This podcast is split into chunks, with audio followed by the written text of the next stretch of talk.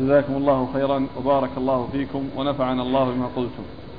آه، في أول الدرس يقول الأخ أورد أبو داود رحمه الله حديثين الأول والثاني وليس بينهما فرق لا في المتن ولا في الإسناد إلا شيخ أبو د... إلا شيخ أبي داود. فما الفائدة؟ آه، أولا يعني من ناحية ال ال ال ال هذا اللي هو المتن يعني يختلف ألفاظه. لأن فيه في اختلاف حتى في الألفاظ والتعبير إيش قال في الأول؟ الأول قال جاءنا أبو سليمان مالك بن حويرث إلى مسجدنا فقال والله إني لا أصلي بكم وما أريد الصلاة أيوه ولكني أريد أن أريكم كيف رأيت رسول الله صلى الله عليه وسلم يصلي نعم. قال قلت لأبي قلابة كيف صلى قال مثل صلاة شيخنا هذا أيوة. يعني عمرو بن سلمة إمامه أيوة. وذكر أنه كان إذا رفع رأسه من السجدة الآخرة في الركعة الأولى قعد ثم قام. طيب. والثاني قال جاءنا أبو سليمان مالك بن حويرث إلى مسجدنا. أيوة. فقال والله إني لا أصلي وما أريد الصلاة آه. ولكني أريد أن أريكم كيف رأيت رسول الله صلى الله عليه وسلم يصلي. قال فقعد في الركعة الأولى يعني رفع رأسه من السجدة الآخرة. طيب هو هذا بينهم وهذا بينهم اتفاق في المتن؟ نعم. فرق شاسع. يعني أولا فيه القصة الطويلة ذيك اللي لأن الحديث الأول ما فيه ذكر يعني أن أن مالك بن الحويرث فعل كذا وكذا. والله تعالى أعلم وصلى الله وسلم وبارك على عبده ورسوله نبينا محمد وعلى آله وأصحابه أجمعين.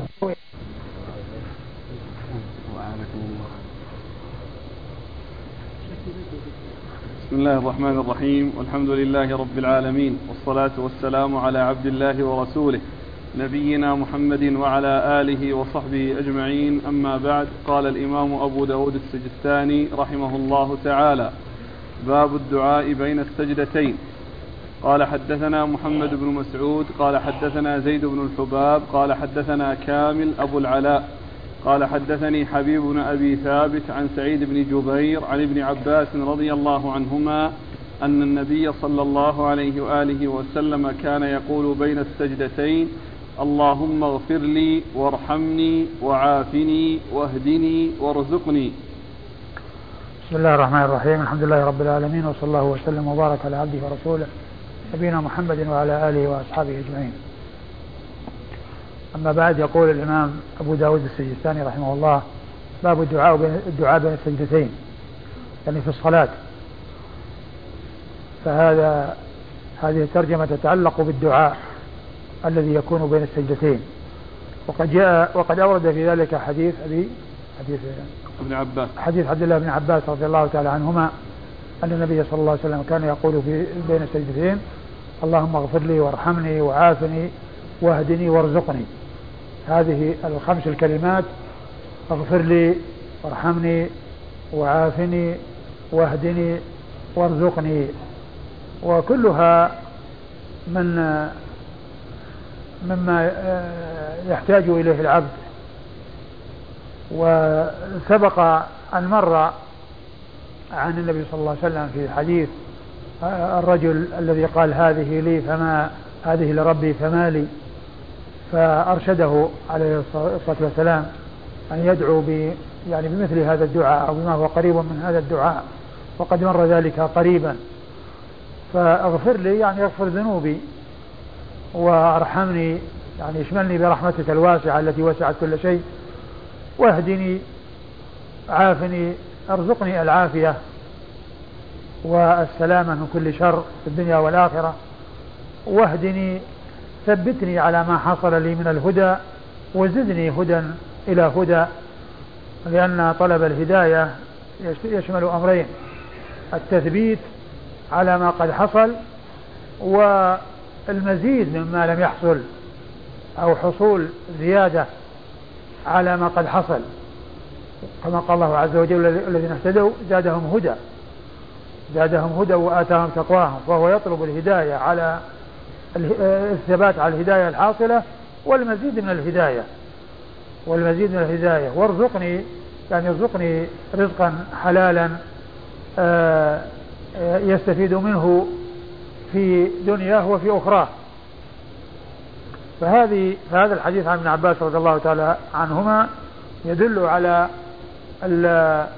على هذا الدعاء بين السجدتين وهو مشتمل على هذه الخمس الجمل أو هذه الخمس الدعوات التي العبد بحاجة إليها وحاجته إليها عظيمة ولا سيما الهداية.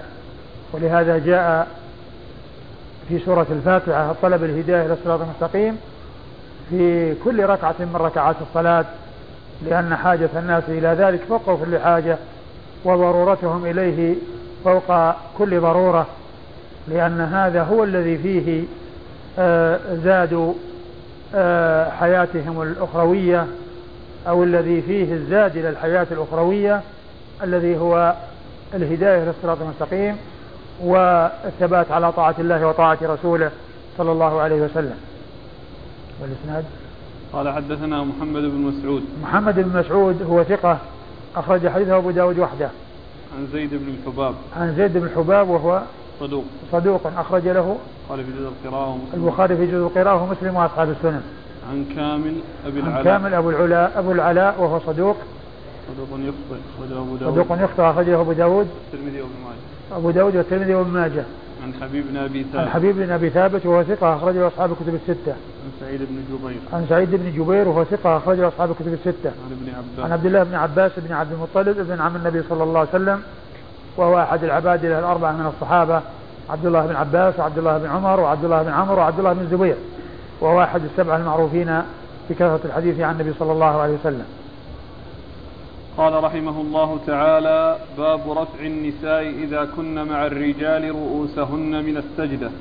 قال حدثنا محمد بن المتوكل العسقلاني. قال حدثنا عبد الرزاق. قال أنبأنا معمر عن عبد الله بن مسلم أخي الزهري.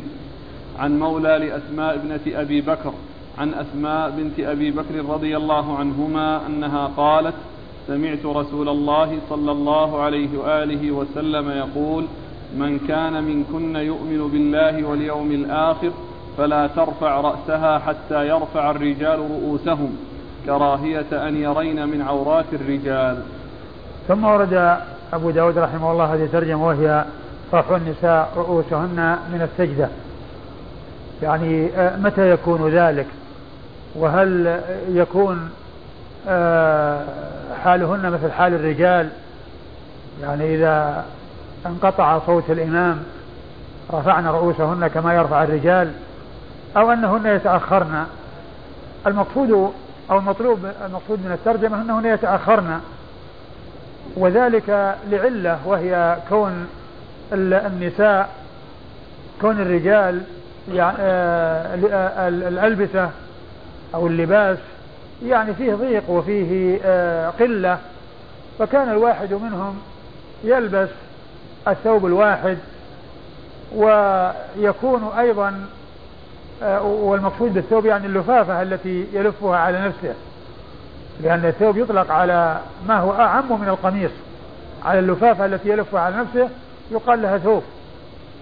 ويكون يعني فيه يعني قصر أو قلة ف يعني قد تبدو عورته إذا سجد. فأمر النساء إذا صلينا مع الرجال ألا يرفعن رؤوسهن إلا بعد ما يرفع الرجال رؤوسهم بعد ما يجلس الرجال يعني يتأخرن قليلا. وهذا إنما هو في هذه الحالة. أما إذا كان الأمر يعني ليس فيه شيء مما مما يحذر فيرفعن كما يرفع الرجال. لأن الكراهية أو هذا النهي أو إرشادهن إلى أن لا يفعلن ذلك حتى لا يحصل رؤية عورة أحد من الرجال. وقد سبق أن مر بنا حديث عمرو بن سلمة الجرمي رضي الله عنه الصحابي الصغير الذي كان يصلي بقومه وعليه يعني آه ثوب يعني ضيق وكان آه إذا سجد أحيانا يحصل فيه بدو آه، العورة. فقالت امرأة يعني أنه ذكر أن امرأة قالت يعني غطوا سوءة يعني إمامكم وكذا فاشتروا له قميصا فكان يصلي بهم به وقد فرح بذلك فرحا شديدا لأنه حصل قميص. وهذا يدلنا على ما كان عليه أصحاب الرسول صلى الله عليه وسلم من القلة والفاقة وهم خير الناس. وهم خير الناس رضي الله تعالى عنهم وأرضاهم. آه، أورد أبو داود حديث أسماء بنت أبي بكر رضي الله تعالى عنها أن النبي عليه الصلاة والسلام قال من كانت من كنا تؤمن بالله واليوم الآخر فلا ترفع رأسها من السجود؟ لا فلا ترفع رأسها حتى يرفع الرجال رؤوسهم.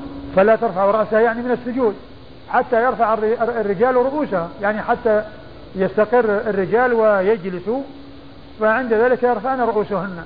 ثم قال كراهية يعني هذا النهي كراهية أن يرين من عورات الرجال. يرون يرين؟ نعم من عورات, من عورات الرجال. كراهية أن يرون من عورات الرجال. وذلك للضيق ولقلة الحاجة. وشدة الحاجة. وعدم السعة في الملابس. فقوله صلى الله عليه وسلم من كانت من كنا تؤمن بالله واليوم الآخر هذا فيه آه، حث وترغيب وتنبيه إلى أن التي تؤمن بالله واليوم الآخر يعني تبتعد عن أن ترى العورة. وأن تتعرض لرؤية العورات. وقوله كأن تؤمن بالله واليوم الآخر تؤمن بالله لأن الإيمان بالله هو أساس كل شيء. لأن الإيمان بالملائكة والإيمان باليوم الآخر والإيمان بالرسل والإيمان بالكتب والإيمان بالقدر كل هذا تابع للإيمان بالله عز وجل. كله تابع للإيمان بالله سبحانه وتعالى. يؤمن بالله وبما جاء عن الله. وبما أخبر الله تعالى به من ملائكة وإرسال رسل مضوا وإنزال كتب مضت ويوم آخر يعني يأتي ويجازى الناس فيه بأعمالهم وقضاء الله تعالى وقدره. ولكنه نص على الإيمان باليوم بالله عز وجل وأتى بعده باليوم الآخر لأن الذي يخاف الله عز وجل ويخشى من ذلك اليوم يعني إذا ذكر به فإنه يخاف من الحساب فيه ومن العقوبة فيه. فيحسب لذلك حسابا ولهذا يأتي كثيرا في النصوص الإيمان بالله ومعه الإيمان باليوم الآخر. لأن فيه التنبيه إلى الجزاء والحساب. وأن الإنسان سيحاسب. وأن أمامه أن يجاز على ما قدم خيرا فخير وإن شرا فشر. كما قال الله عز وجل فمن يعمل مثقال ذرة خيرا يره ومن يعمل مثقال ذرة شرا يره. وكما جاء في الحديث القدسي إنما هي أعمالكم أحصيها لكم ثم أوفيكم إياها. فمن وجد خيرا فليحمد الله ومن وجد غير ذلك فلا يلومن إلا نفسه. فإذا التنصيص على اليوم الآخر مع الإيمان بالله لأنه يوم الجزاء والحساب ففيه تنبيه إلى إلى الجزاء والعقوبة لمن حصل منه المخالفة. والحديث في سنده رجل مجهول وهو مولى سلمة مولى أم سلمة. مولى. مولى مولى أسماء نعم. مولى أسماء بنت أبي بكر. وهو رجل مجهول أخرج له أبو داود. لكن الحديث أو معنى الحديث جاء يعني من يعني له شواهد يعني من تدل على ما دل عليه. فإذا ليس التعويل على هذه الطريق أو على ما جاء في هذه الطريق في هذا الإسناد بل جاء وقد سبق أن مر بنا حديث في رقم 630 عن أبي سعيد الخدري وفيه يعني ما في هذا الحديث. رقم 630 مضى. عن باب عن سهل بن سعد. عن سهل بن سعد نعم. آه، في باب إيش؟ في باب الرجل يعقد الثوب في قفاه ثم يصلي. يعقد الثوب في قفاه ثم يصلي. يعني لقلة الثوب ولصغره وحجمه يعقد الثوب في قفاه ثم يصلي. قال إيش قال فيه؟ عن سهل بن سعد رضي الله عنهما قال: لقد رأيت الرجال عاقدي أزرهم في أعناقهم من ضيق الأزر خلف رسول الله صلى الله عليه وآله وسلم كأمثال الصبيان. فقال قائل يا معشر النساء لا ترفعن رؤوسكن حتى يرفع الرجال. يعني حتى لا يروا العورات. فهو, فهو مثل ما دل عليه الحديث الذي معنا الذي فيه الكلام هذا الذي فيه الرجل المجهول. لكن ذلك الحديث هو يدل على ما دل عليه هذا الحديث.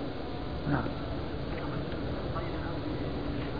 نعم مقيد بهذه العلة إذا كان ما في شيء من هذا ولا في ذلك المحذور يعني لأنه كراهية العورة. فإذا كان الثياب سابغة وكافية وليس فيه انكشاف عورة ما في بس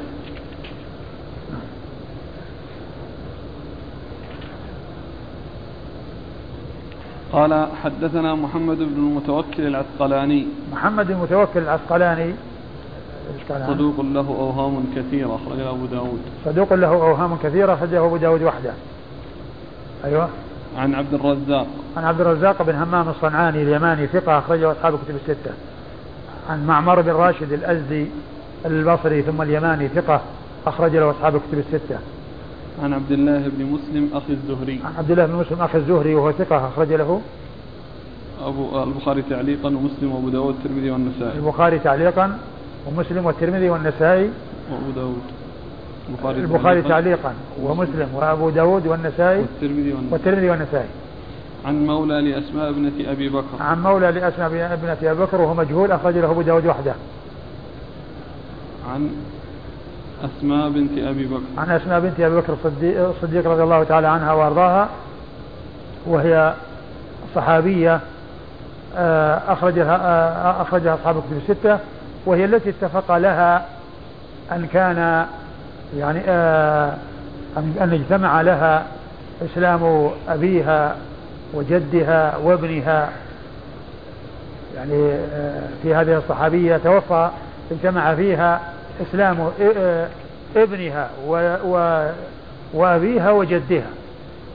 فأبوها أبو أبو بكر بن قحافة وجدها أبو قحافة وابنها عبد الله بن الزبير.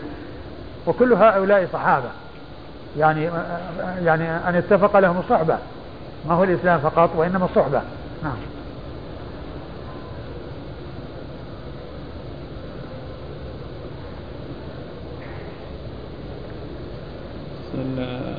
هذا مولى أسماء أيه.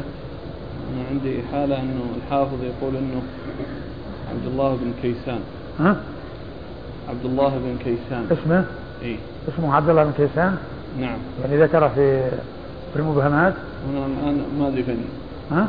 ما أدري من أين أخرجت لكن هنا الأخ كذلك أرسل يقول أيه. مولى أسماء بنت أبي بكر هو عبد الله بن كيسان كما صر به المزي في التهذيب الثامن 517 والحافظ ابن حجر في تهذيبه وهو مجهول أخرجه أبو داود وحده لا إذا صار عبد الله بن كيسان يصير ثقة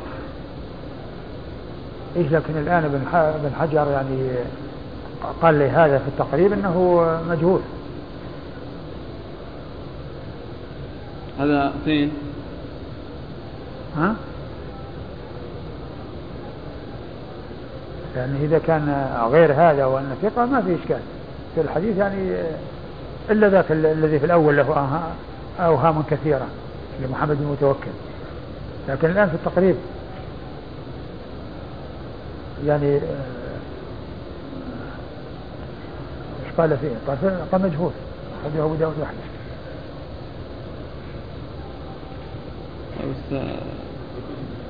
عن عن عن عبد عبد الله بن إيش؟ عبد الله بن مسلم أخي الزهري. أي. عنه. ما في تقريبا مجهول نشوف.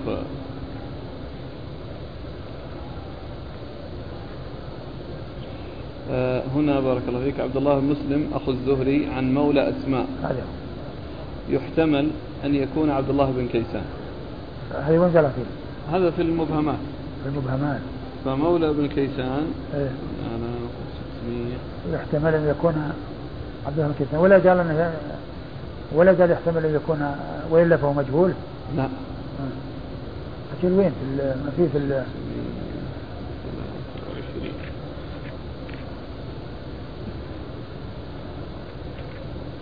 وين كلمة مجهول هذه جت منك؟ ستأتي إن شاء الله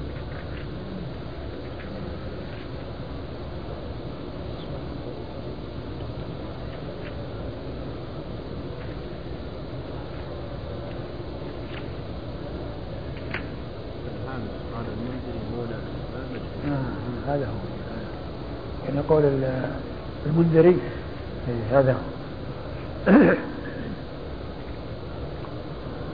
وإذا كان يحتمل يعني في المسألة ما هو مجزوم بها. وهذا قال مجهول. فإذا ال ال الإشكال الذي فيه يزول يعني أو الاحتمال الذي فيه يزول بوجود أحاديث أخرى تدل على ما دل عليه ومنها الحديث 630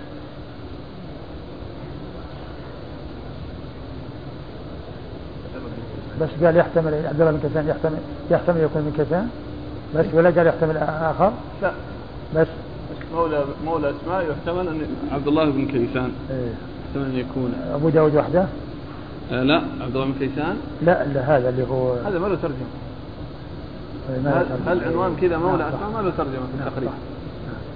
إذا هذا المجهول من المنذري. نعم. نعم. هذا يعني يؤكد يقول إن المزي لم يذكر الرواة عن أسماء إلا هذا. إيه. اللي هو عبد الله بن كيسان. عبد الله بن كيسان؟ مم. إيه. وعبد الله بن كيسان؟ ثقة أخرج له أصحاب الكتب. كأصحاب الكتب. على كل المسألة محتملة. هو ابن الحجر يقول يحتمل. وعلى كل سواء يكون هو أو غيره الحديث ثابت. سواء يكون ابن كيسان فهو ثقة ولا إشكال وإن كان غيره فالحديث لم يأتي من هذه الطريق وحدها بل جاء من غيرها.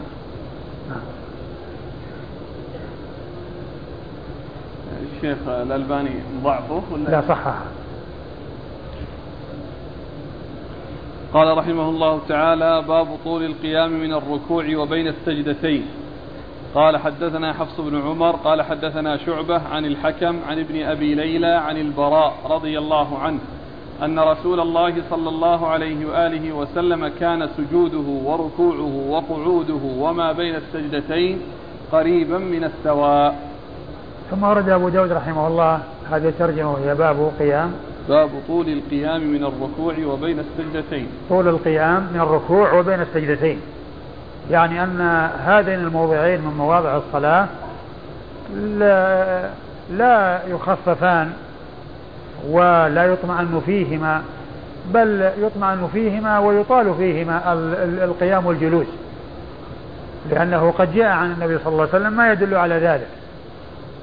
وعلى هذا فما جاء عن بعض أهل العلم من تخفيفهما تخفيفا شديدا هذا ليس بصحيح. بل الثابت صحيح عن رسول الله صلى الله عليه وسلم وعن صحابته الكرام هو تطويلهما. وقد جاءت بذلك الأحاديث عن رسول الله عليه الصلاة والسلام ومنها حديث البراء أنه قال كان آه، ركوع رسول الله صلى الله عليه وسلم واعتداله من الركوع وسجوده واعتداله من السجود قريب من السواء يعني معناه أنه يعني آه وإن لم يكن متماثل تماما إلا أنه في شيء من التقارب ومعنى هذا أنه لا يخفف. ما بعد الركوع وما بين السجدتين بل يطمئن فيهما ويستق... ويستقر فيهما ولا يحصل التخفيف فيهما. فركوعه وقيامه واعتداله من الركوع هو سجوده واعتداله من السجود قريب من السواء. يعني يدل على يعني أن هذين الموضعين يعني آه لا يخففان وإنما آه هما كغيرهما من بقية الأركان.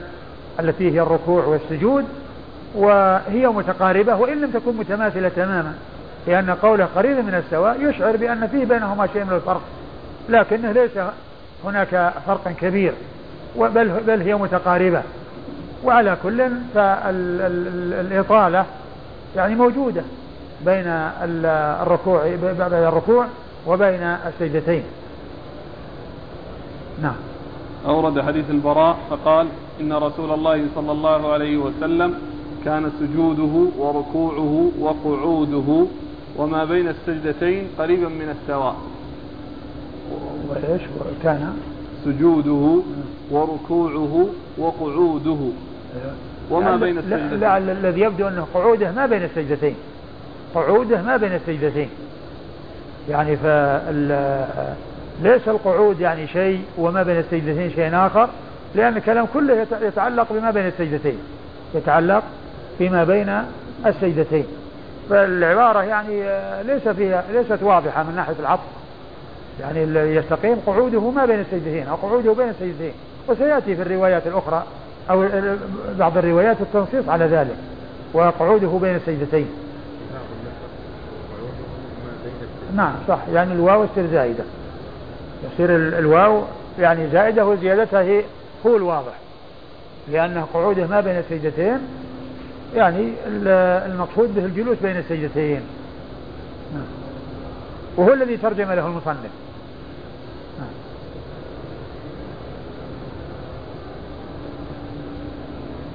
قال حدثنا حفص بن عمر حفص بن عمر ثقة أخرجه البخاري وأبو داود النسائي عن شعبة عن شعبة بن الحجاج الواسطي ثم البصري ثقة أخرج له أصحاب الكتب الستة عن الحكم. عن الحكم بن عتيبة الكندي الكوفي ثقة أخرج له أصحاب الكتب الستة. عن عن ابن أبي ليلى. عن ابن أبي ليلى عبد الرحمن بن أبي ليلى ثقة أخرج له أصحاب الكتب الستة. عن البراء. عن البراء بن عازب رضي الله عنهما وهو صحابي أخرج له أصحاب الكتب الستة.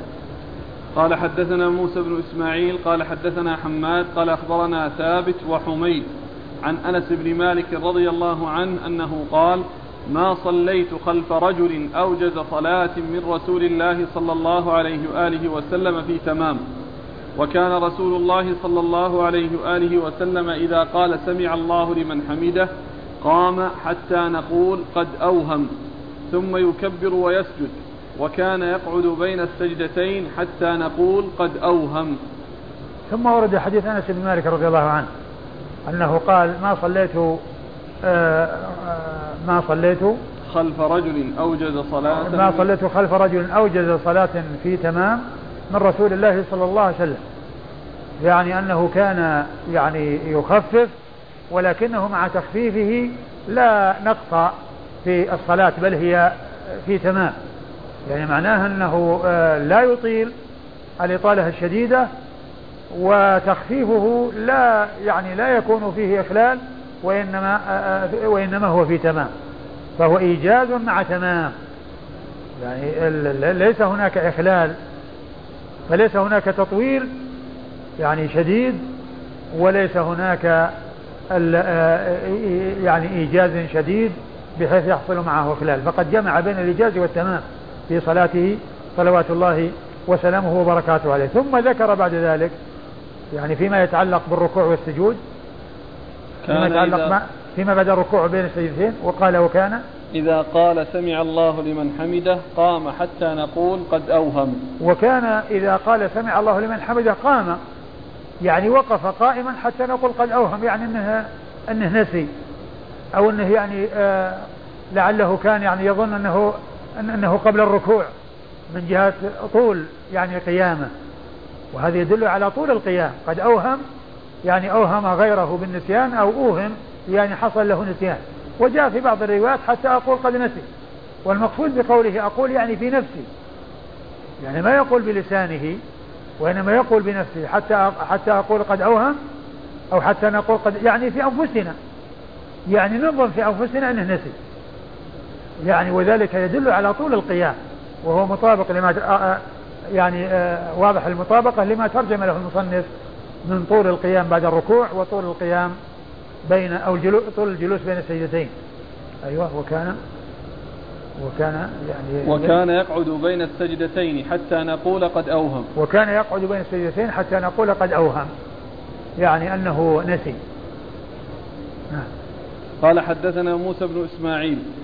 موسى بن إسماعيل التبوذكي ثقة أخرجه أصحاب الكتب الستة. عن حماد. وحماد هو بن سلمة ثقة. أخرجه البخاري تعليقا ومسلم وأصحاب السنن. عن ثابت. عن ثابت بن أسلم البناني ثقة أخرجه أصحاب الكتب الستة. وحم وحميد, وحميد بن أبي حميد الطويل ثقة أخرج له أصحاب الكتب الستة. وأنس بن مالك رضي الله عنه الصحابي الجليل خادم رسول الله صلى الله عليه وسلم وأحد السبعة المعروفين بكثرة الحديث عنه صلى الله عليه وسلم. نعم موسى وحماد وثابت وأنس. رباعي يعتبر. يعتبر رباعي وثابت وحميد في طبقة واحدة. يعني وإن كانوا خمسة إلا أن اثنين يعتبرون في طبقة واحدة.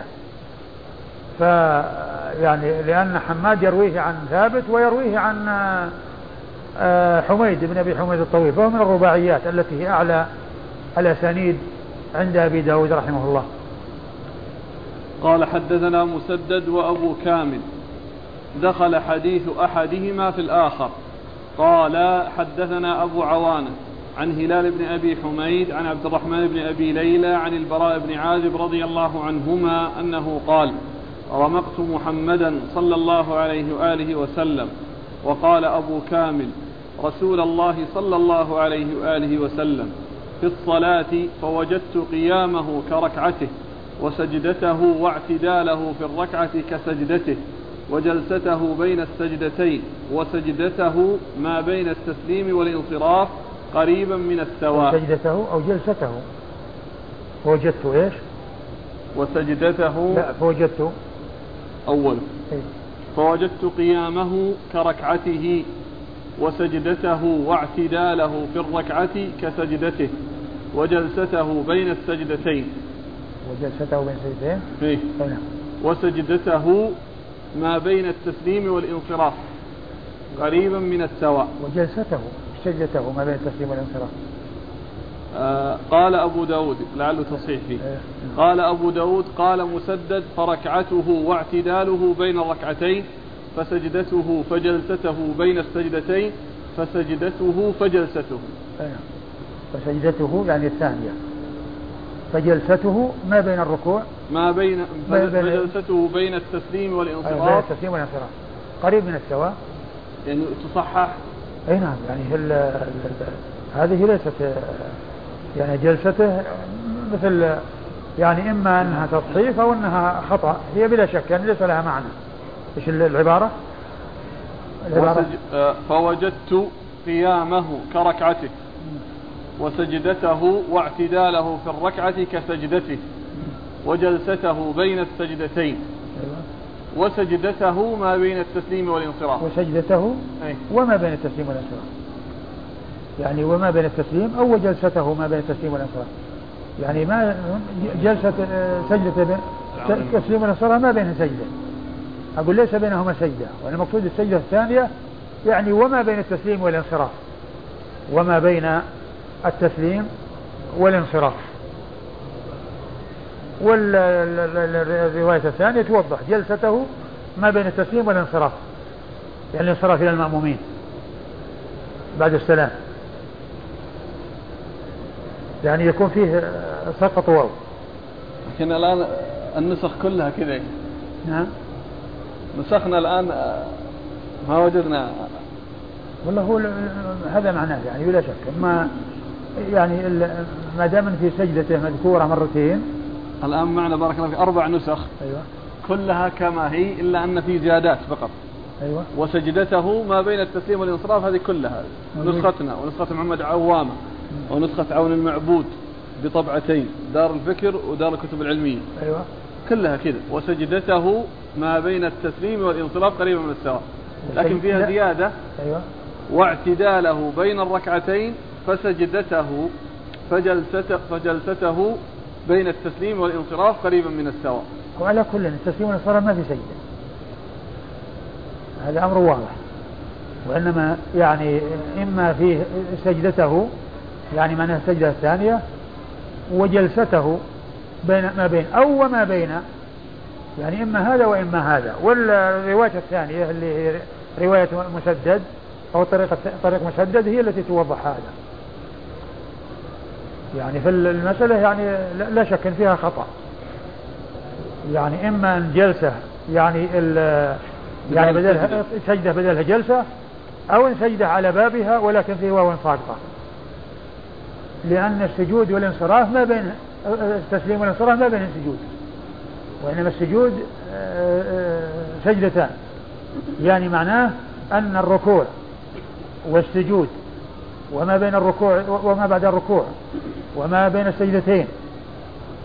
وما بين التسليم والانصراف يعني يعني آه، متماثل. نعم. عن البراء بن عازب رضي الله عنه أنه قال رمقت محمدا صلى الله رمقت عليه يعني نظرت نظرت يعني و يعني آه، قدرت. نعم.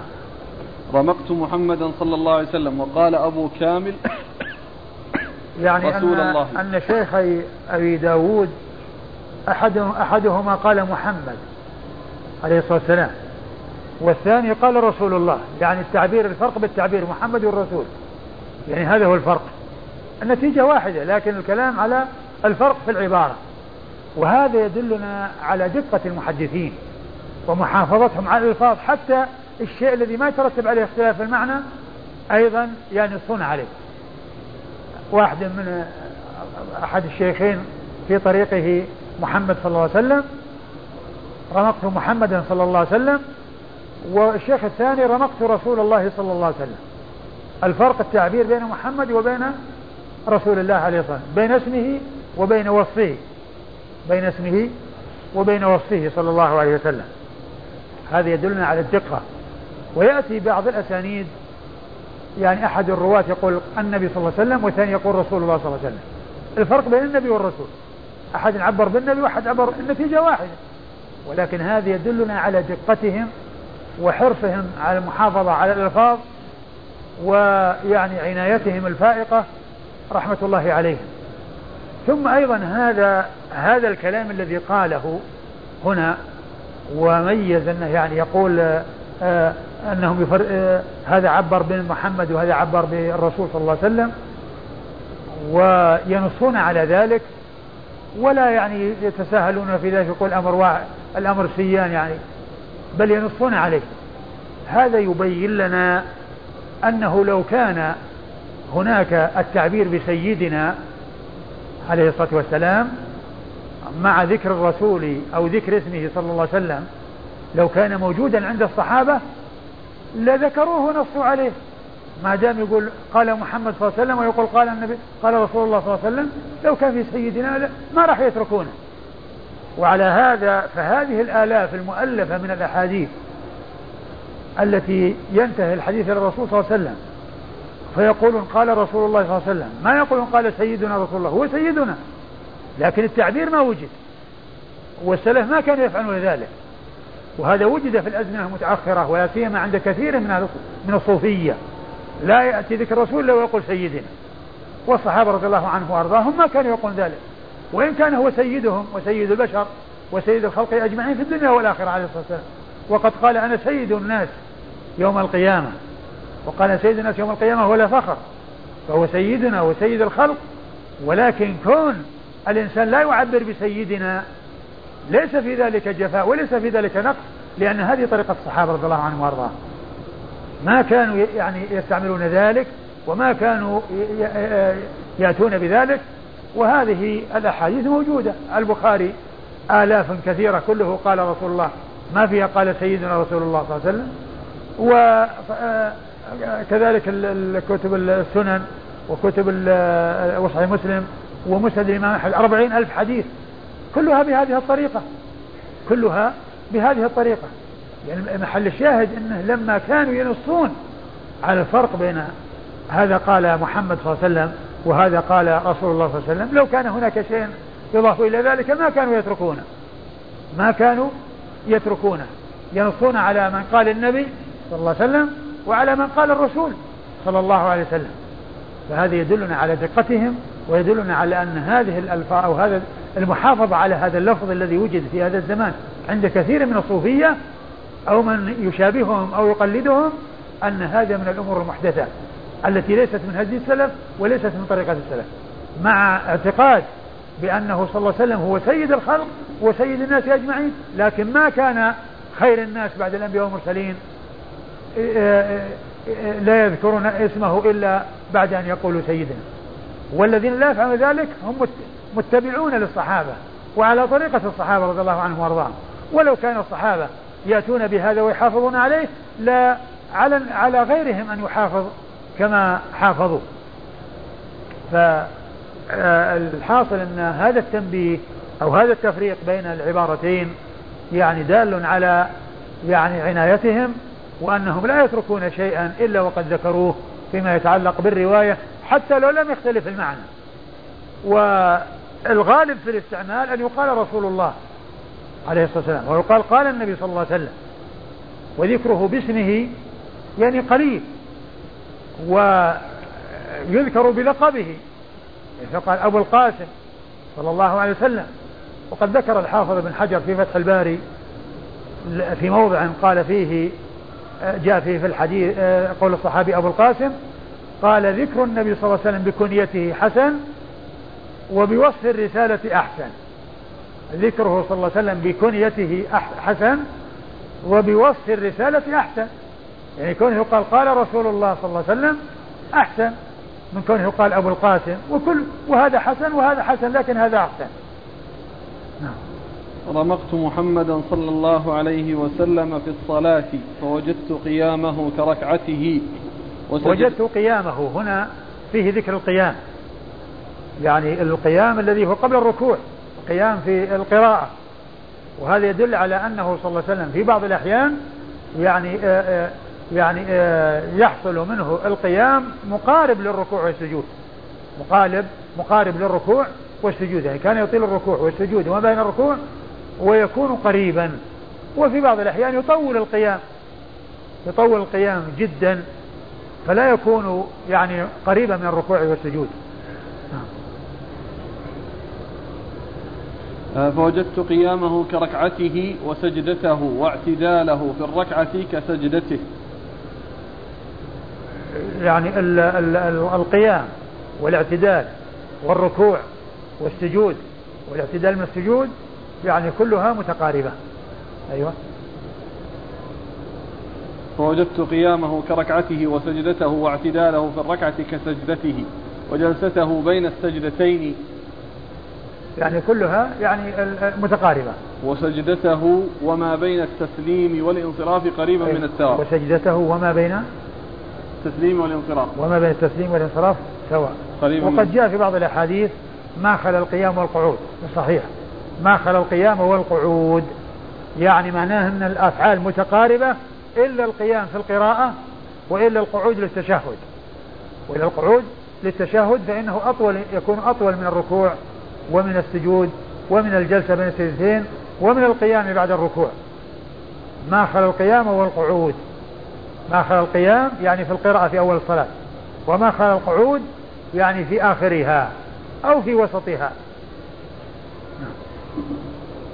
قال أبو داود قال مسدد فركعته واعتداله بين الركعتين فسجدته فجلسته بين السجدتين وسجدته فجلسته بين التسليم والانصراف قريبا من السواء. نعم. يعني قريبا من السواء أنها متقاربة وقوله جلسته بين التسليم والانصراف يعني بعد السلام. يعني إذا سلم يجلس قليلا مستقبل القبلة. بمقدار ما يقول أستغفر الله أستغفر الله أستغفر الله ثلاث مرات ثم يقول اللهم أنت السلام ومنك السلام تباركت يا ذا الجلال والإكرام ثم ينصرف إلى المأمومين. هذه الفترة التي هو مستقبل القبلة يقول فيها هذا الذكر هي قريبة من الركوع والسجود والجلسة بين السجدتين وهكذا. يعني معناه أنه لا يطيل الجلوس وهو مستقبل القبلة بعد السلام بل بمقدار ما جاء عنه صلى الله عليه وسلم من هذا الذكر الذي هو أستغفر الله أستغفر الله أستغفر الله. اللهم أنت السلام ومنك السلام. تبارك يا ذا الجلال والإكرام. ثم ينصرف إلى المأمومين ويلقيهم وجهه. نعم. قال حدثنا مسدد. مسدد هو بن مسرهد البصري ثقة أخرجه البخاري وأبو داود والترمذي والنسائي. وأبو كامل. وأبو كامل هو فضيل بن حسين الجحدري وهو ثقة أخرج له. البخاري تعليقا ومسلم وأبو داود والنسائي. البخاري تعليقا ومسلم وأبو داود والنسائي. قال دخل حديث أحدهما في الآخر. قوله دخل حديث أحدهما في الآخر دخل حديث أحدهما في الآخر يعني أنها يعني ال ال آه آه يعني آه، تشابهت أو تماثلت يعني يعني يعني ما بين هذا وهذا. إلا أنه يعني بين يعني أن لفظ مسدد حيث ساقه فيما بعد حيث قال وقال مسدد قال أبو داود قال مسدد. نعم. عن أبي عوانة. أبي عوانة الوضاح بن عبد الله اليشكري ثقة أخرجه أصحاب كتب الستة. عن هلال بن أبي حميد. عن هلال بن أبي حميد وهو صدوق. ثقة. وهو ثقة أخرج له؟ أصحاب الكتب إلا ابن ماجه. وهو ثقة أخرج له أصحاب الكتب الستة إلا ابن ماجه. عن عبد الرحمن بن أبي ليلى عن البراء بن عازب عن عبد الرحمن بن أبي ليلى عن البراء وقد مر ذكرهما.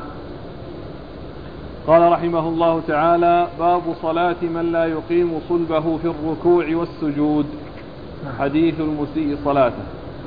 قال حدثنا حفص بن عمر النمري. الآن هذا يجوز له الحين يدخل كلام ما يصلح أبدا. ما يصلح أنه يأتي بهذا الكلام. المحشي يعني ليس له أن يضيف يكتفي ب يعني بتبويب أبي داود. وحديث المسيء صلاته لا حاجة إلى أن يذكر لأنه سيذكر تحت هذا الحديث حديث المسيء صلاته وغيره. يعني حديث المسيء صلاته وغيره يعني ليس الأمر مقصورا عليه وليس الباب مقصورا عليه بل فيه حديث المسيء وغير حديث المسيء لأنه قال إنها من زيادة المحشي الآن الشيخ عبد الرزاق يعني يسأل عن المعكوفات. تمر بنا كثير. يعني معكوفات داخلة دون إشارة. من فين جابها؟ غيرها. ما أدري يعني إن كان يعني إشارة إلى نسخ أو كذا لكن يعني المسألة فيها يعني أقول فيها إشكال.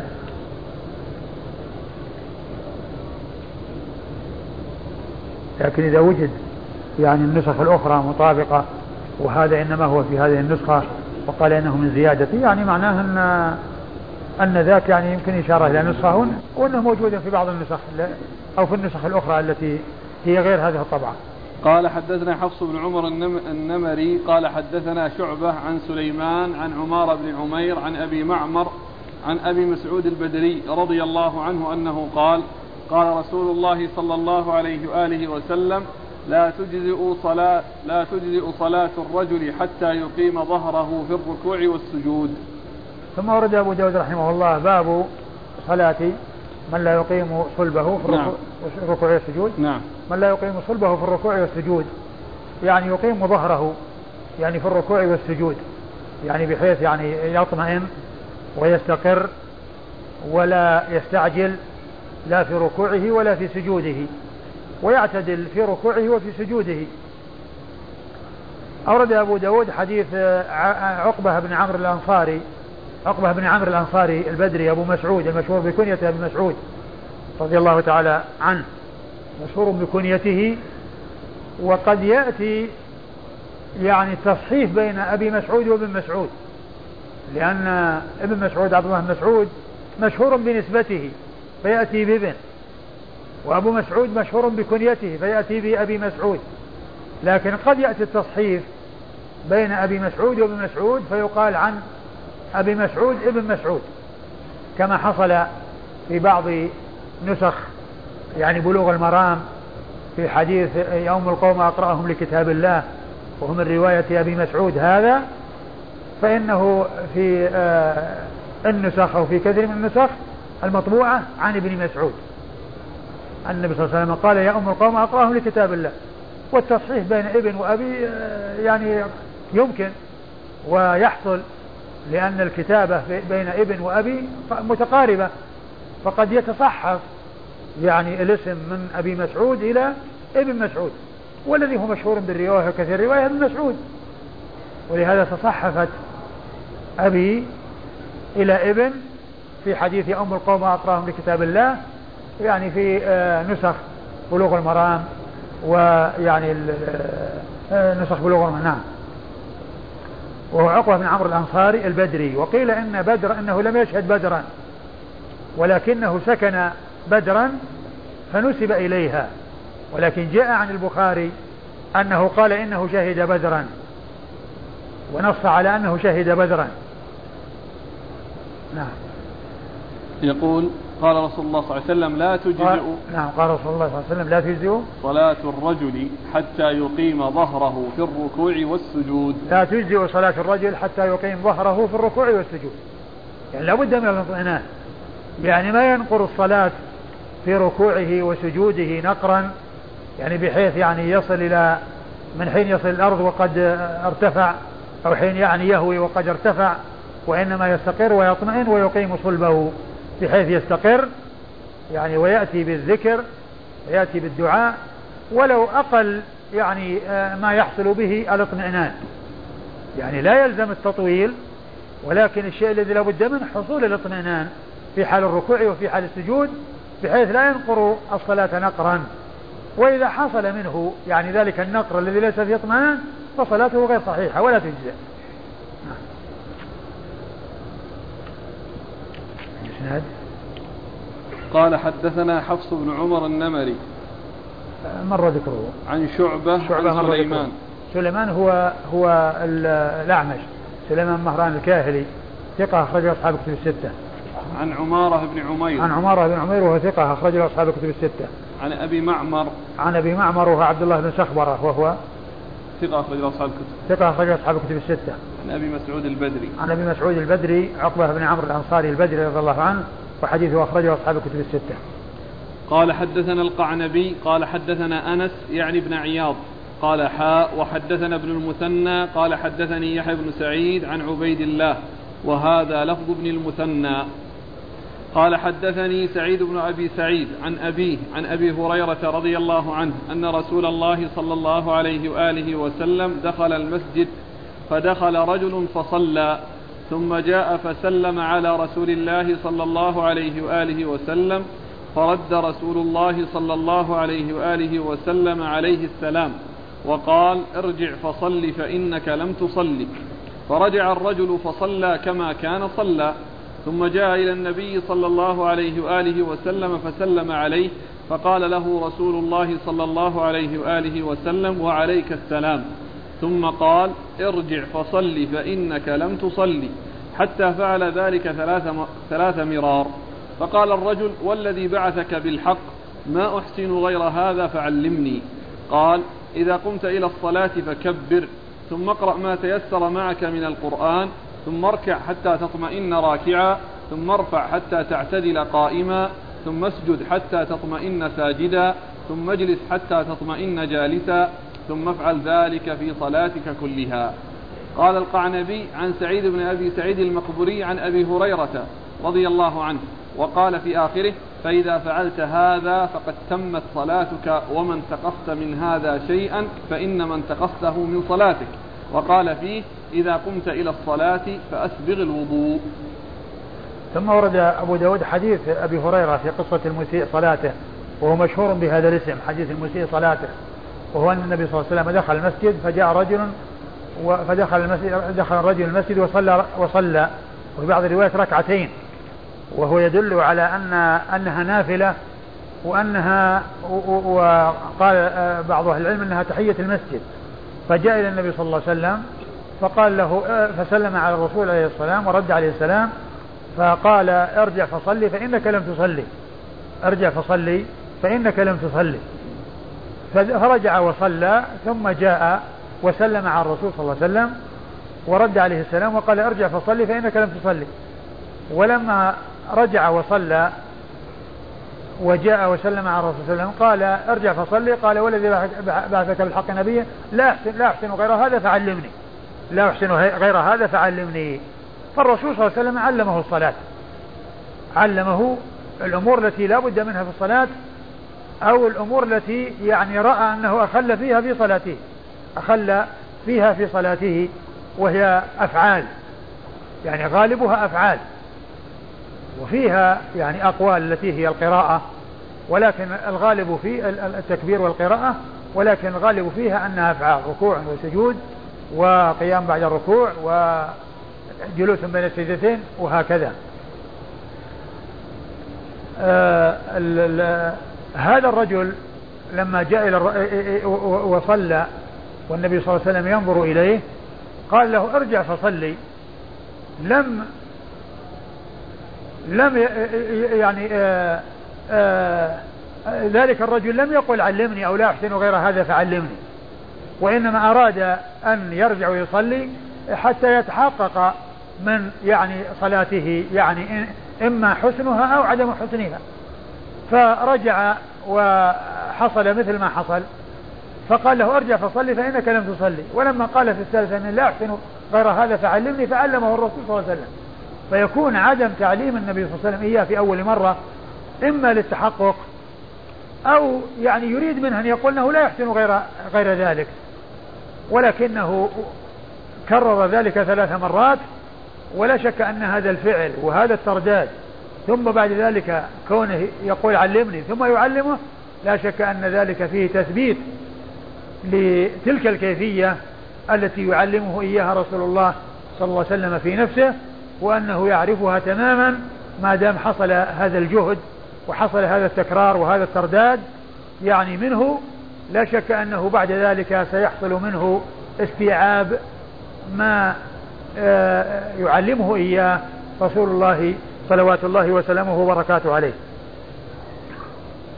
والحديث يدل على أن السلام يعني يكرر إذا ذهب ولو لم يختفي ثم جاء يعني فإنه يسلم. لو ذهب إلى مكان ثم ولو لم يختفي عن عن صاحبه فإنه يتسلم لأن ذلك الصحابي جاء وسلم مرارا. كلما ذهب وجاء والرسول ينظر إليه وينظر إلى صلاته فيقول فيأتي ويسلم والرسول صلى الله عليه وسلم يسلم عليه يرد عليه السلام صلوات الله وسلامه وبركاته عليه. فعند فلما آه الرجل أبدى بأنه لا يعرف غير ذلك علمه الرسول صلى الله عليه وسلم. قال والذي بعثك بالحق نبيا لا أحسن غير هذا. هذا هو الذي أحسنه فعلمني فعلمه الرسول صلى الله عليه وسلم. قال له إذا قمت إلى الصلاة فكبر. إذا قمت إلى الصلاة. يعني إذا أردت الدخول في الصلاة وقمت لتدخل في الصلاة كبر لأن هذه التكبير هو الدخول في الصلاة. ويدل على أن التكبير هو مفتاح الصلاة أو هو الدخول في الصلاة وأنه لا يحصل أو لا يجوز غير ذلك. لأنه لو جاز أن يأتي بغير ذلك لعلم النبي صلى الله عليه وسلم. أو قال قل فكبر أو يأتي بأي لفظ يدل على التعظيم. وإنما قال كبر. وهديه صلى الله عليه وسلم أنه كان يكبر.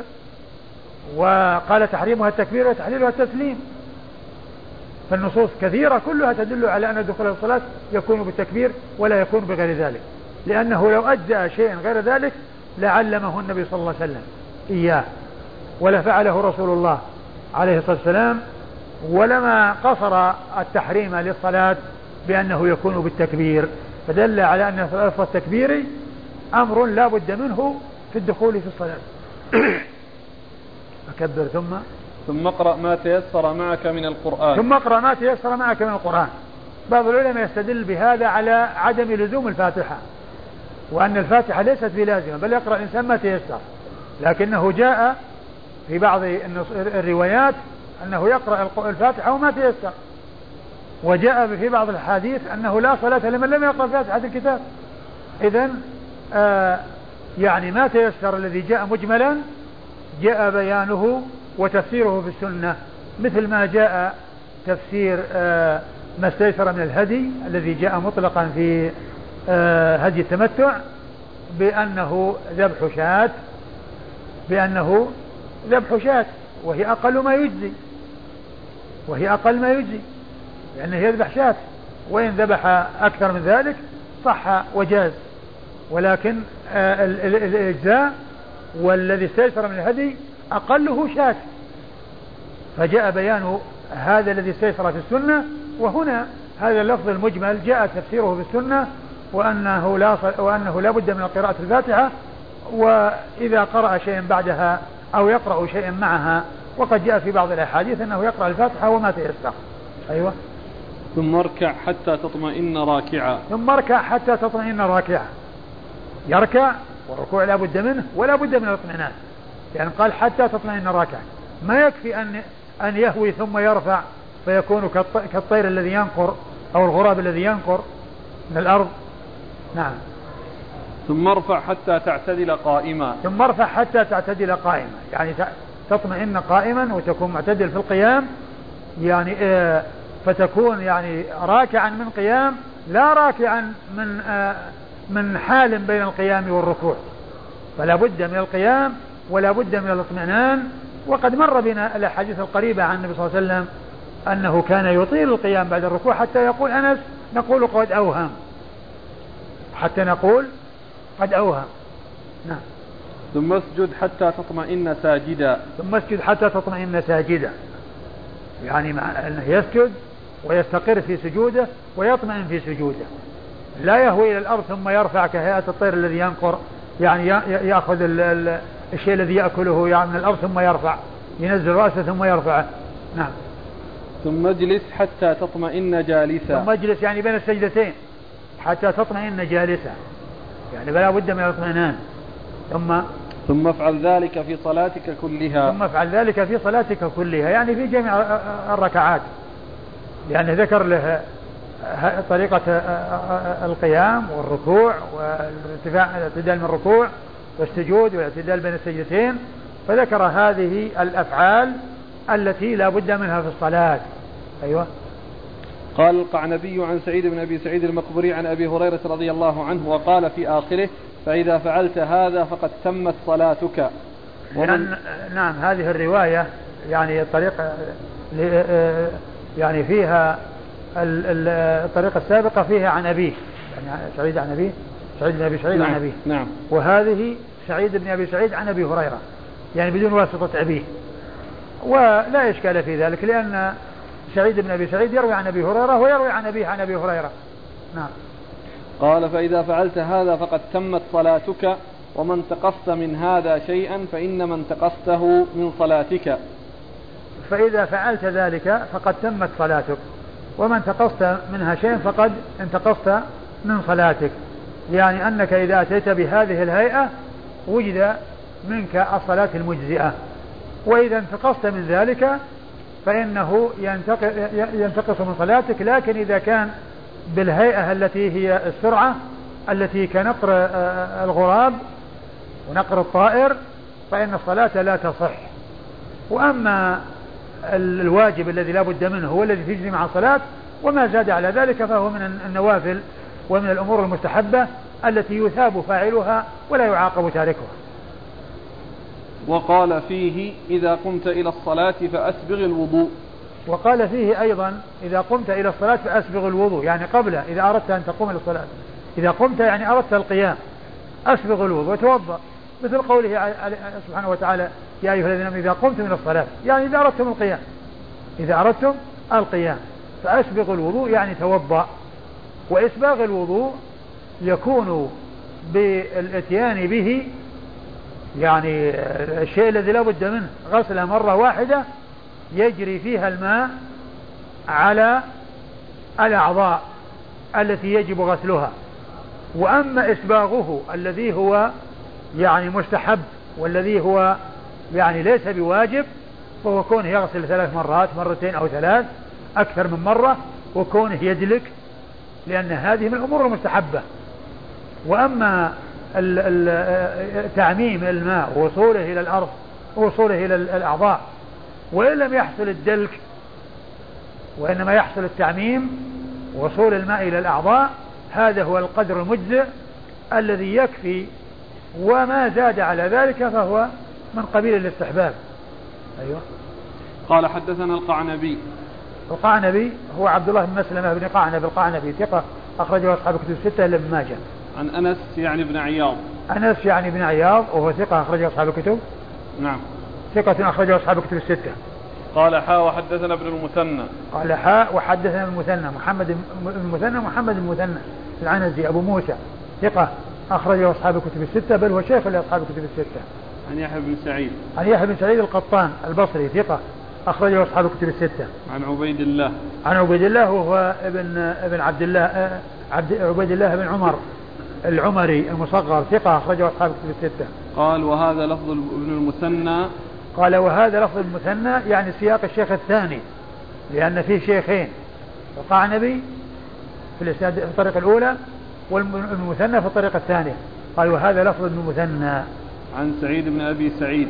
عن سعيد ابن أبي سعيد وهو المقبوري ثقة أخرجه أصحاب الكتب الستة. عن أبيه وهو ثقة أخرجه أصحاب الكتب الستة. عن عن أبي هريرة. عن أبي هريرة عبد الرحمن بن صخر الدوسي صاحب رسول الله صلى الله عليه وسلم وحديثه وهو أكثر الصحابة حديثا على الإطلاق. بقي دقيقة. لا كمل. لا قال القعنبي إيه قال القعنبي عن سعيد بن أبي سعيد المقبري عن أبي هريرة. يعني معناه أن ان ان أن الطريقة الثانية اللي طريقه القعنبي لأنه ساقه على لفظ المثنى وفيه أبو أبي أبو سعيد بن أبي سعيد. وطريق القعنبي الأولى ليس فيها ذكر والده وإنما سعيد بن أبي سعيد يروي عن أبي هريرة مباشرة ولا تنافي لأن سعيد بن أبي سعيد يروي عن أبي هريرة ويروي عن أبيه عن أبي هريرة. والله تعالى أعلم وصلى الله وسلم وبارك على عبده ورسوله نبينا محمد وعلى آله وأصحابه أجمعين. سلام. أنا لم أرك مع الشيخ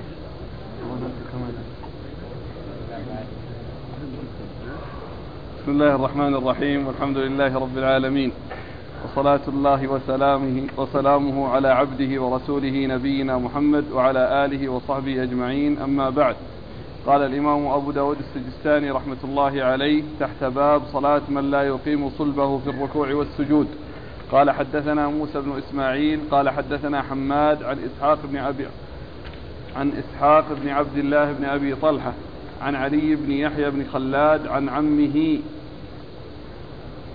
أن رجلا دخل المسجد فذكر نحوه قال فيه فقال النبي صلى الله عليه وآله وسلم إنه لا تتم صلاة أحد صلاة لأحد من الناس حتى يتوضأ فيضع الوضوء يعني مواضعه ثم يكبر ويحمد الله جل وعز ويثني عليه ويقرأ بما تيسر من القرآن ثم يقول الله أكبر ثم يركع حتى تطمئن مفاصله ثم يقول سمع الله لمن حمده حتى يستوي قائما. ثم يقول الله أكبر ثم يسجد حتى تطمئن مفاصله ثم يقول الله أكبر ويرفع رأسه حتى يستوي قاعدا ثم يقول الله أكبر ثم يسجد حتى تطمئن مفاصله ثم يرفع رأسه فيكبر فإذا فعل ذلك فقد تمت صلاته. بسم الله الرحمن الرحيم الحمد لله رب العالمين وصلى الله وسلم وبارك على عبده ورسوله نبينا محمد وعلى آله وأصحابه أجمعين. أما بعد فقد سبق في الدرس الماضي آه، البدء بالترجمة وهي آه، صلاة من لا يتم ركوعه أو لا يقيم صلبه في ركوعه وسجوده. وتقدم آه، في الدرس الماضي حديث أبي هريرة في قصة المسيء صلاته ثم أورد أبو هريرة رضي الله عنه ثم أورد أبو داود رحمه الله حديث أبي هريرة من طريق أخرى وأحال على الطريقة السابقة وقال نحوه أي نحو الطريقة السابقة ثم ذكر لفظها أو ذكر جملة من ألفاظها أي ألفاظ هذه الطريق. فقال إنه لا تتم صلاة أحدكم؟ نعم. أيوة. لا تتم صلاة صلاة لأحد. أيوة. من الناس حتى يتوضأ فيضع الوضوء يعني مواضعه. حتى يتوضأ ويضع الوضوء يعني مواضعه. يعني معناه أنه يتوضأ كما أمره الله عز وجل بأن يغسل وجهه ثم اليدين المرفقين ثم يمسح رأسه أو برأسه ثم يغسل رجليه إلى الكعبين. فلا بد من الوضوء. وقد ثبت عن رسول الله صلى الله عليه وسلم أنه قال لا يقبل الله صلاة أحدكم إذا أحدث حتى يتوضأ. فمن شروط الصلاة أن يسبقها الطهارة. و والأمر بالصلاة هو أمر بالطهارة للقاعدة المشهورة ما لا يتم الواجب إلا به فهو واجب. فمن الأمور التي لا بد منها للصلاة وهي وأن تسبقها أن يتطهر إما بالماء أو بالتيمم عند عدم الماء أو العجز من استعمال الماء. وعلى هذا فقد بين النبي صلى الله عليه وسلم في حديث المسيء في هذه الطريقة الثانية التي أوردها أبو داود أنه لا تتم صلاة أحد من الناس حتى يتوضأ ويضع آه، ويضع آه، أي الوضوء في مواضعه أي يأتي به في الأماكن أو في الأعضاء التي بين الله عز وجل في كتابه العزيز. فلا بد من الطهارة ولا بد أن تكون بهذا بها على هذه الأعضاء التي بينها الله عز وجل في سورة المائدة التي هي غسل الوجه واليدين المرفقين ومسح الرأس وغسل الرجلين إلى الكعبين. أيوة ثم؟ قال ثم يكبر ويحمد الله جل وعز ويثني عليه. ثم يكبر يعني يأتي بتكبيرة الإحرام التي هي مفتاح الصلاة والتي هي الدخول بها يكون في الصلاة. وتسمى تكبيرة الإحرام لأنه يحرم على الإنسان بفعلها وبقولها والإتيان بها ما كان حلالا له قبلها. فالتكبير في الصلاة للإحرام ك كالإحرام في الحج. لأنه قبل أن يحرم بالحج يحل له أمور وإذا أحرم حرمت عليه. وكذلك الإنسان قبل أن يكبر تكبيرة الإحرام يحل له أمور وإذا كبر حرمت عليه كالأكل والشرب والالتفات والتكلم والذهاب والإياب وما إلى ذلك تحل له قبل أن يدخل في الصلاة ولكن إذا دخل في الصلاة حرمت عليه. وقد جاء عن النبي صلى الله عليه وسلم وقال تحريمها التكبير. تحريمها التكبير وتحليلها التسليم. يعني أن الإنسان إذا كبر تكبيرة الحرام الإحرام حرم عليه أمور كانت حلالا له قبل ذلك. وتحليلها التسليم بمعنى أنه يرجع أو الأمور التي كانت حرمت عليه عند الإحرام أو تكبيرة الإحرام حلت له بعد التسليم. فهو فهي مثل الحج فيه إحرام وفيه تحلل. فيه إحرام وفيه تحلل. يحرم عليه بالدخول في الإحرام أمور وإذا تحلل حلت له تلك الأمور التي حرمت عليه بالإحرام حتى يكبر. وقوله حتى يكبر يعني معناه أنه لا بد من لفظ التكبير. فلا فلا فلا يكفي أن يعظم الله بأي لفظ آخر بأن يقول الله أجل أو الله أعظم بل لابد أن يقول الله أكبر. أيوه. ويقرأ بما تيسر. ويحمد الله. نعم. ثم يكبر ويحمد الله جل وعز. ويحمد الله جل وعز يعني المقصود بذلك الذكر الذي يكون قبل بعد التكبير وقبل ال وقبل ال قبل بعد ال قبل بعد التكبير وقبل القراءة الذي هو دعاء الاستفتاح. الذي هو دعاء الاستفتاح. ودعاء الاستفتاح كما هو معلوم سنة. لو أن الإنسان لم يأتي به صحت صلاته. أيوة. ثم يقرأ. بما تيسر من القرآن. ثم يقرأ بما تيسر من القرآن. وذلك بقراءة سورة الفاتحة.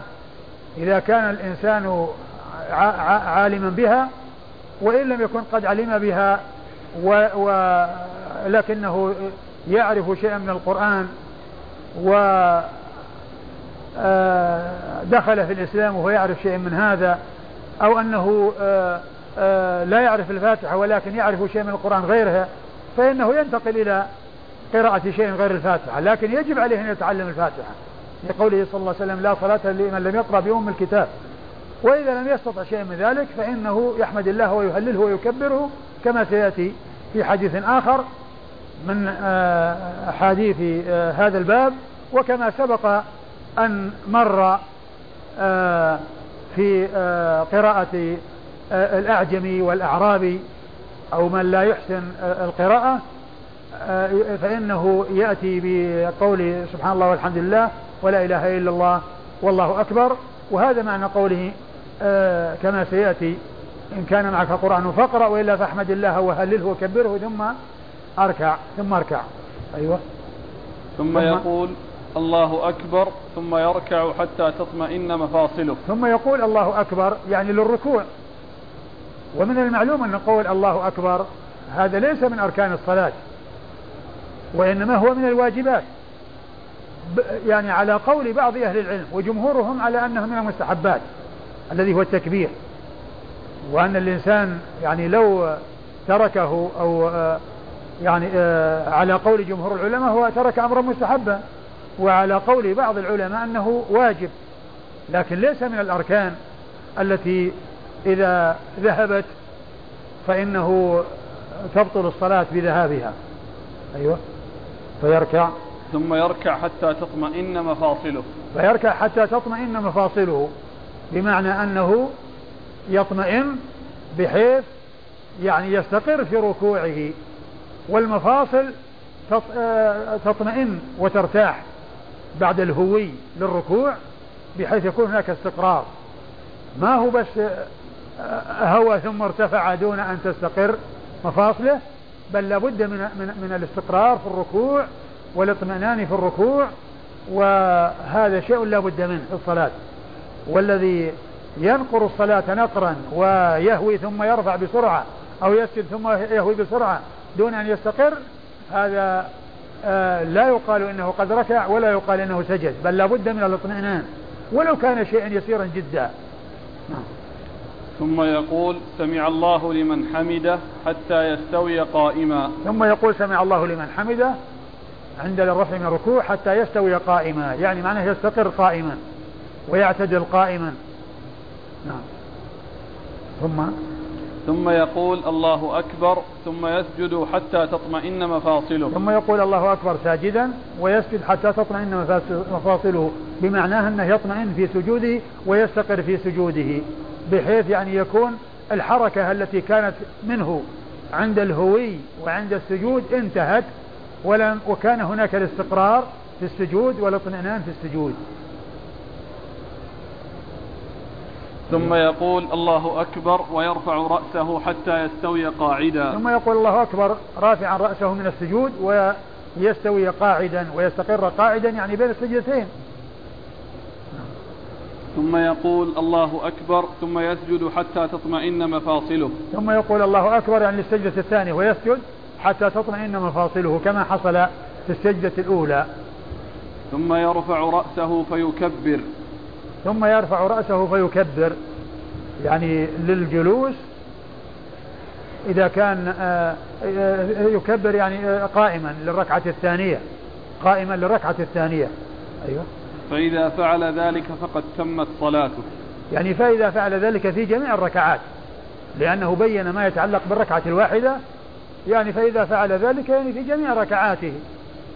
لأن المقصود منه أن هذا البيان الذي حصل في الركعة بقية الركعات كذلك يفعل بها كما فعل من القراءة ومن الركوع والسجود وقول الله أكبر وقول سمع الله حمده إلا آه، آه، الاستفتاح فإنه لا يكون إلا في الركعة الأولى وعند الدخول بالصلاة بعد التكبير وقبل القراءة كما سبق أن مر في حديث أبي هريرة رضي الله عنه الذي يقول فيه في في في باب السكتات التي يسكتها الإمام آه قال أبو هريرة رأيت سكوتك بأبي أنت وأمي يا رسول الله بين التكبير والقراءة؟ ماذا تقول؟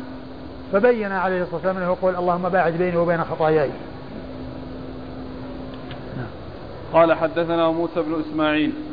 موسى بن إسماعيل هو التبوذكي آه ثقة أخرج له أصحاب كتب الستة. عن حماد. حماد هو بن سلمة البصري ثقة. أخرج له البخاري تعليقا ومسلم وأصحاب السنن عن إسحاق بن عبد الله بن أبي طلحة. عن إسحاق بن عبد الله بن أبي طلحة وهو ثقة أخرجه أصحاب الكتب الستة.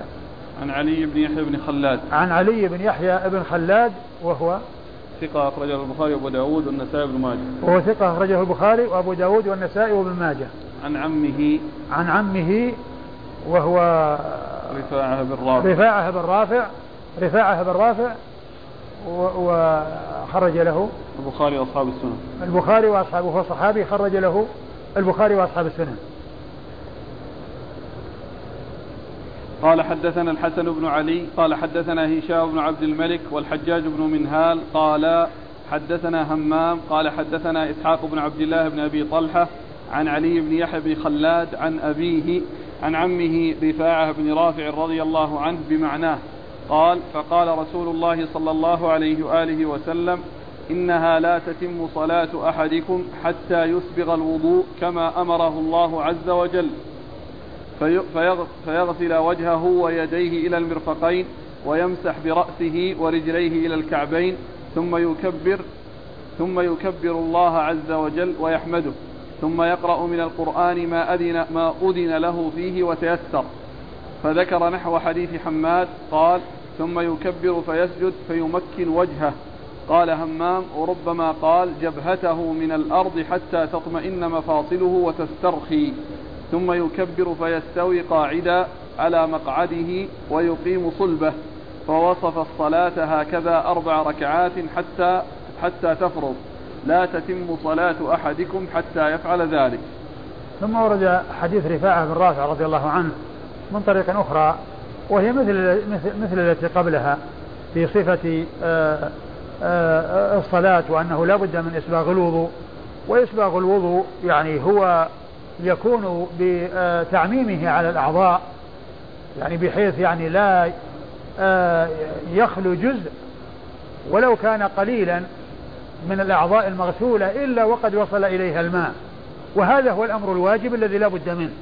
وما زاد على ذلك فهو سنة ومستحب وهو من الإسباغ ولكن الإجزاء يحصل بوجود أو وصول الماء إلى جميع الأجزاء المغسولة وهي الوجه واليدين المرفقين ومسح الرأس وغسل الرجلين إلى الكعبين كما جاء ذلك في سورة المائدة. ثم ذكر بعد ذلك آه كونه آه يحمد الله عز وجل وأنه آه، يقرأ ما ثم يكبر الله عز وجل ويحمده ثم يقرأ من القرآن ما أذن له فيه وتيسر. ثم يكبر الله ويحمده. هنا فيه ذكر التكبير. الحمد ورد ولكن التكبير يعني بعد تكبيرة الإحرام ما أعلم يعني شيء يدل عليه. ولعل المقصود من ذلك هو دعاء الاستفتاح. الذي هو حمد وثناء أو دعاء كما جاء في بعض بعض الأحاديث التي فيها آه، الاستفتاح. التي فيها دعاء الاستفتاح لأن منه ما هو حمد وثناء سبحانك اللهم وبحمدك تبارك اسمك. ومنها ما هو دعاء اللهم باعد بيني وبين خطاياي كما باعدت بين المشرق والمغرب. أيوة. ثم يقرأ طيب من القرآن ما أذن له فيه وتيسر فذكر نحو حديث حماد.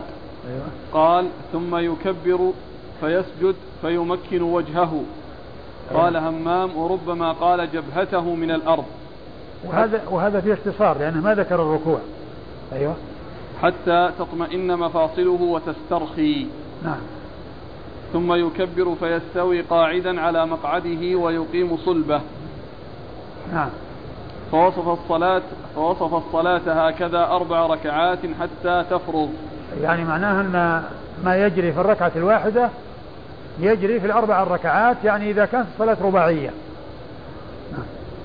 لا تتم صلاة أحدكم حتى يفعل ذلك. نعم.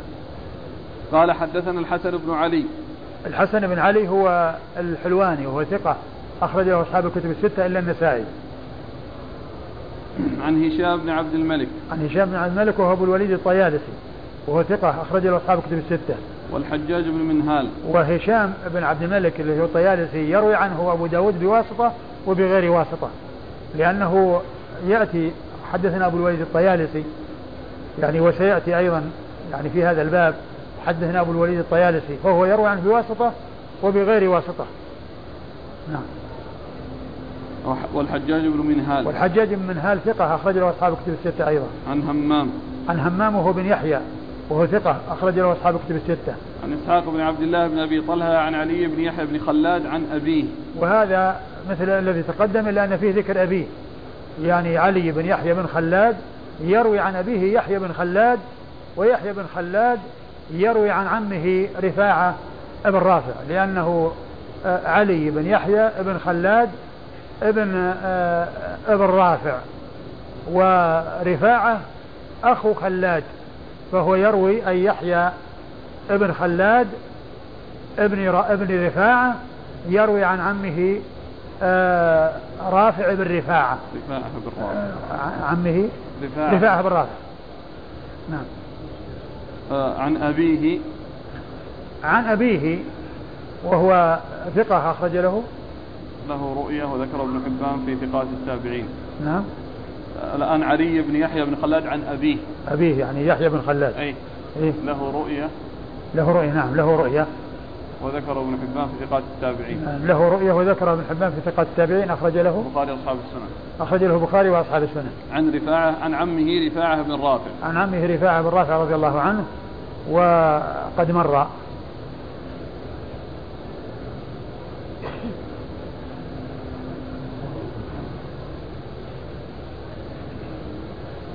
أحد الأخوة يسأل عن قول الخطابي وفيه دليل على أن السجود لا يجزئ على غير الجبهة وأن من سجد على كور العمامة ولم يسجد معها على شيء من جبهته لم تجزئه صلاته.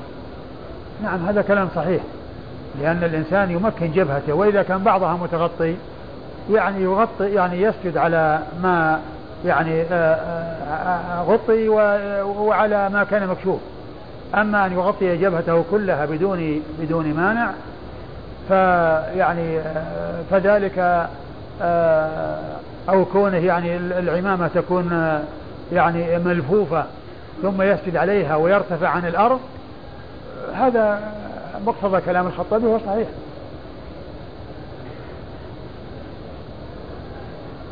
قال حدثنا وهب بن بقية عن خالد عن محمد يعني بن عمرو. عن علي بن يحيى بن خلاد عن أبيه عن رفاعة. أيوة. عندنا عن أبيه محصورة بين معكوفتين. يعني هو مثل الذي قبله الذي قبله مثله لأن هناك عن أبيه اللي راحت. إيه بس اللي قبله كذلك ما في عن أبيه. أيوة. يعني أول حديث قرأناه ما في. ما في الثاني فيه. الثالث هذا هو أدخلها المحقق بين معكوفتين. إيه لكن غيره يعني ما ذكرها؟ إيه نسخة محمد عوامة ما هي موجودة. وعون معبود ثم في تحفة الأشراف.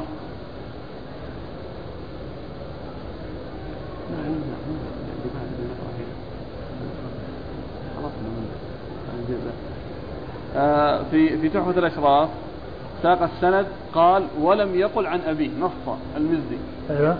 قال ولم يقل عن أبيه. يعني في هذا الطريق؟ إيه هذا الطريق. في هذا الطريق؟ امم أيوه.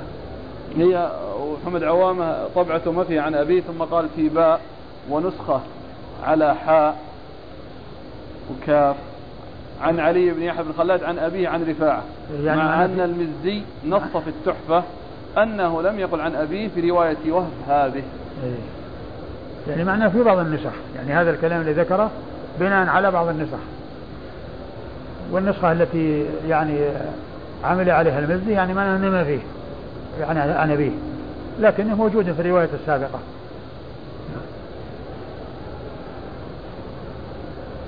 عن آه، عن رفاعة بن رافع رضي الله عنه بهذه القصة أنه قال إذا قمت فتوجهت إلى القبلة فكبر ثم اقرأ بأم القرآن وبما شاء الله أن تقرأ وإذا ركعت فضع راحتيك فضع راحتيك على ركبتيك وامدد ظهرك وقال إذا سجدت فمكن لسجودك فإذا رفعت فاقعد على فخذك اليسرى. ثم ورد أبو داود رحمه الله حديث رفاعة بن رافع من طريقة أخرى. وش قال فيه؟ قال بهذه القصة. أيوة. قال إذا قمت فتوجهت إلى القبلة فكبر. إذا قمت فتوجهت إلى القبلة الإنسان يستقبل القبلة أولا ولا بد من استقبالها هو شرط من شروط الصلاة. فكبر يعني يدخل في الصلاة. ثم اقرأ بأم القرآن وبما شاء الله أن تقرأ. ثم يقرأ بأم القرآن وقد جاءت الأحاديث الصحيحة أنه لا صلاة لمن لم يقرأ بأم الكتاب. وبما شاء الله يعني بعد الفاتحة. أيوه. وإذا ركعت فضع راحتيك على ركبتيك وامدد ظهرك. وإذا ركعت فضع يديك على ركبتيك وامدد ظهرك. يديك راحتيك. راحتيك على على ركبتيك يعني معناه أنه يعتمد بالراحة على اليدين ثم تكون الأصابع نازلة يعني تحت عن الركبتين. وامدد ظهرك بمعنى أنه يكون مستقيم يعني لا يصوبه ولا يشخصه وإنما يكون رأسه مساويا لظهره وظهره يكون ممتدا يعني ما يكون يعني آه راكع ركوعا يعني غير آه مستوي ولا أن يكون يعني آه نازل في رأسه بحيث يكون رأسه غير مستوي ظهره غير مستوي بل يكون ظهره أو رأسه مساويا لظهره. وقال إذا سجدت فمكن لسجودك.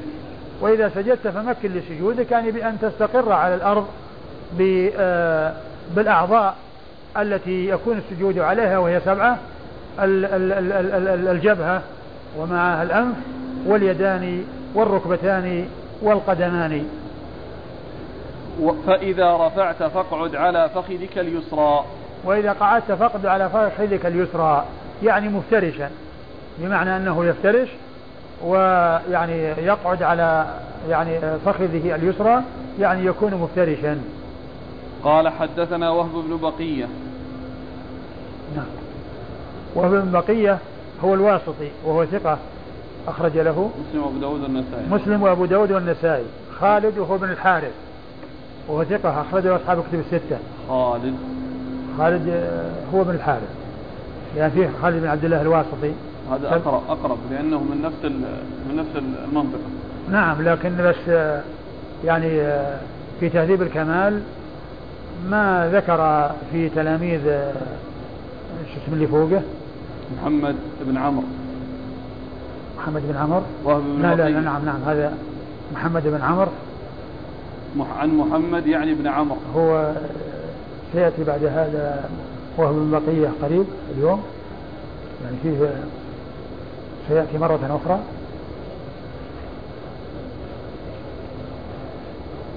لا. نعم. قريب ما في. هو ال ال سبق أن مر بنا قريبا خالد خالد المهمل وقلنا أنه الواسطي لكن آه سيأتي خالد يعني قريب لا بس هو هو نعم خالد بن عبد الله الواسطي لكن أنا يعني آه بحثت في ترجمة ما أدري هو وسيأتي هذا شخص آخر أو إسناد فيه هو ابن بقية وخالد يعني في الأحاديث القريبة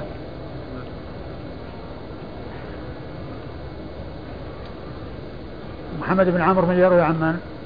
محمد بن عمرو يروي عن علي بن يحيى بن خلاد. على كل أنا أذكر أني يعني ظننت أنه يكون الواسطي لكن ما وجدت يعني باب باب ما هذا راح قريب هذا معروف. حدثنا وهب بن بقيه اخبرنا خالد إي بس هذا الواسط هذا هو الواسط ما في إشكال. لكن في هذا هو نفس وهب عن عن خالد أعرف لكن هذا يعني أنا بحثت هذا يعني قلت يعني لا يكون يعني خالد لكن ما وجدت ما وجدت يعني في ترجمة خالد بن عبد الله أنه روى عن محمد بن عمرو لعله كذا اللي هو بن وقاص. اي بس إذا وجدنا أنه من شيوخ وهب خالد بن عبد الله الواسطي ما لكن لكن محمد بن عمرو. محمد بن عمرو اللي هو من من شيوخه. على كل يتحقق يعني منه يعني أنا لا أكون يعني واهم في شخص آخر سيأتي. أنا كل من هو واسطي لكن بالنسبة ل ترجمة خالد بن عبد الله أظن ليس في شيوخ محمد بن عامر عند عند النسائي عند المزي في تهذيب الكمال.